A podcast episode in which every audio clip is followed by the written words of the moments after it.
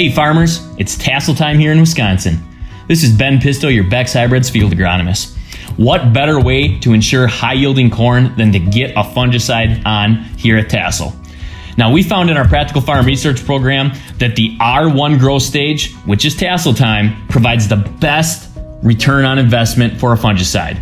And this is because all the leaves are exposed.